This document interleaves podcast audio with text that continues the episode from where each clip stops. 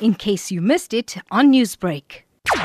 Members of a reaction unit South Africa were called out to a home yesterday morning at about 1 a.m. Um, the home uh, was located in an informal settlement uh, near Cottonland. Upon arrival, uh, we met with the uh, community members who had broken the, uh, down a, a, door leading to a bedroom in, one of those informal homes. On the floor, there was a body of a male lying uh, with, in the passage. According to a witness, several gunmen had approached the home opened fire through the bedroom window and then fled on foot. Paramedics were called to the scene and they declared the man deceased a short while later.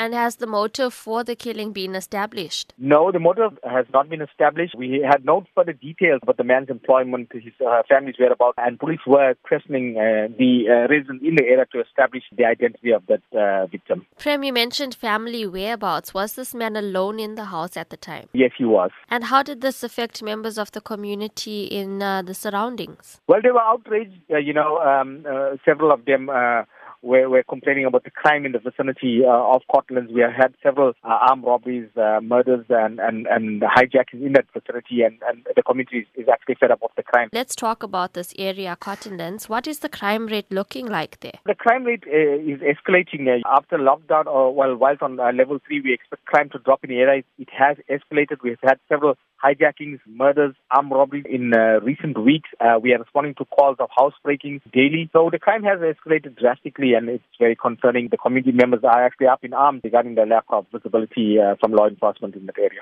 Newsbreak, Lotus FM, powered by SABC News.